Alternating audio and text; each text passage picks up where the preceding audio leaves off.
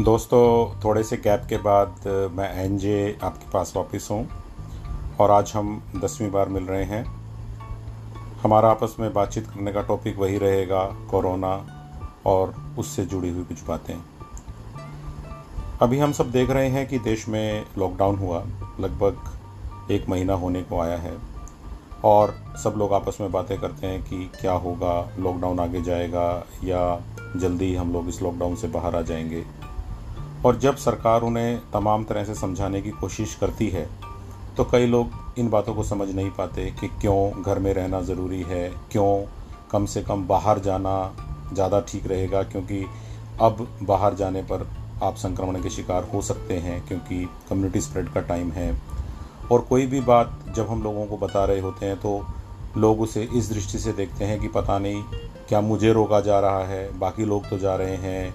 मैं तो सुनता हूँ, मैंने तो लोगों से सुना है, मैंने तो पढ़ा है, मुझे तो ऐसी इन्फॉर्मेशन मिल रही है कि वो लोग या कोई और मेरा जान, जानने वाला इस तरह का पालन नहीं कर रहा है, जिस तरह का पालन मुझसे करा रहे हैं।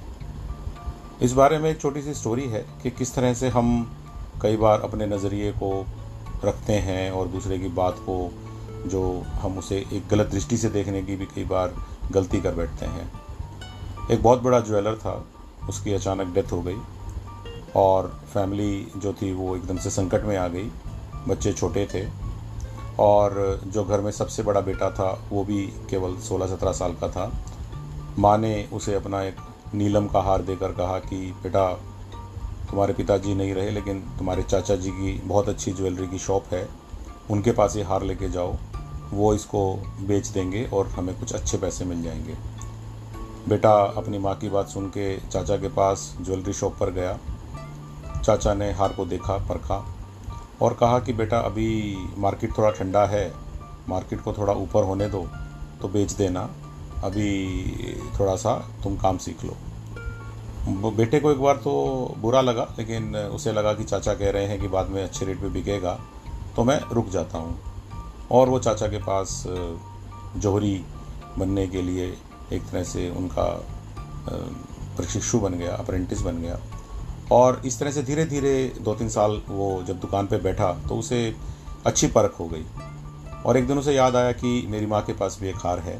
उसने वो हार लिया और पहली दृष्टि में उसे पता चल गया कि ये हार नकली है।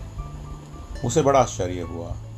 वो अपने चाचा के पास गया और उसने कहा कि, चाचा, जब आपको आज से दो तीन साल पहले पता चल गया था कि ये हार तो नकली है तो आपने उसी समय क्यों नहीं बता दिया?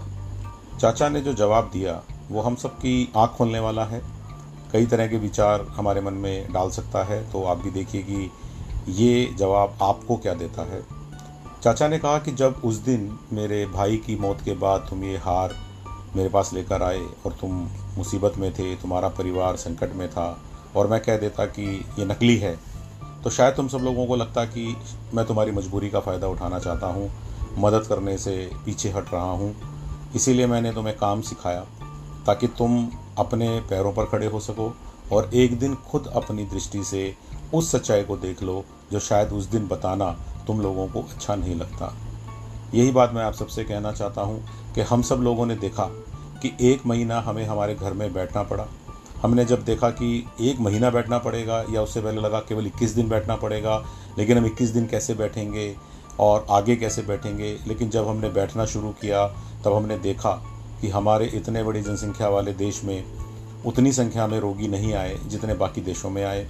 हमने अपने परिवार के साथ तरह तरह के वो काम कर लिए जो हम इतने दिनों से कर नहीं पा रहे थे। और कहीं ना कहीं इस लॉकडाउन को भी हमने अपने लिए पॉजिटिव दृष्टि से अच्छा बनाया। तो बात वही है, जब तक हम खुद एक्सपीरियंस नहीं करेंगे, हम केवल कयास लगाते रहेंगे, दूसरों के हमारी आँख पर लगाए हुए चश्मों से ही दुनिया को देखते रहेंगे, लेकिन अपने खुद के द्वारा एक्सपीरियंस किया हुआ एक्सपेरिमेंट किया हुआ जो ज्ञान है, मेरे ख्याल से वो बहुत अच्छा होता है और वो लॉन्ग रन में हमारे साथ रहता है। इतना ही कहना चाहूँगा तो खुद एग्ज़ामिन करें, खुद देखें, खुद इवेलुएट करें और सही चीज़ के साथ रहें। इतना ही आज का सार था। जय हिंद।